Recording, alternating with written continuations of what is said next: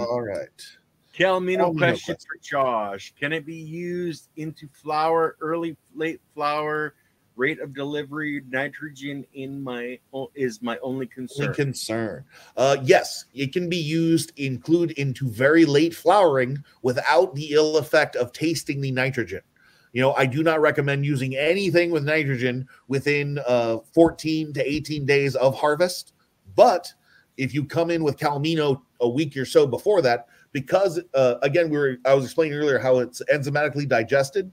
Uh, with most organic nitrogen, when it goes into the plant, it has to be broken down uh, in a very complex method. Think of it like a foundry.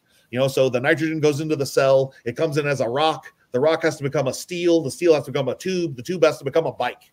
You know, uh, what the enzymatic uh, digesting process of making the aminos does is it comes into the cell as a tube.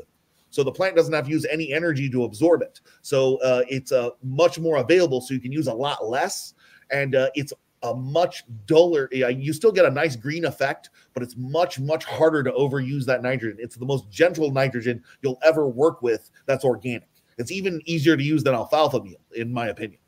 You know, but uh, again, you want to use it at lower doses later in flowering. But you, what, what I recommend with most calamino, uh, just like silica and most humic, is a little bit all the time.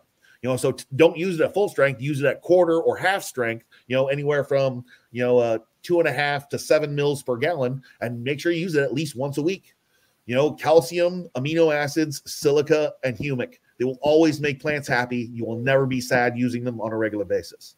You know, and the more you use them, the less you use. So if you want to use it two, three times a week, cut that down by much more. You know, but uh, but Calmino I found to be uh, absolutely integral in uh, building healthier, stronger plants, and particularly with plants that are uh, infected or in difficult uh, uh, places, like plants that are exposed to diseases, or plants that are in a large ag garden that have to compromise because you got you know 20 varieties in one room with 100 lights, and they're all getting fed the same stuff. This one, you know, uh, let's say uh, you know a quarter of that room is long-standing sativas. Those are going to yellow way faster and way harder after the fourth week.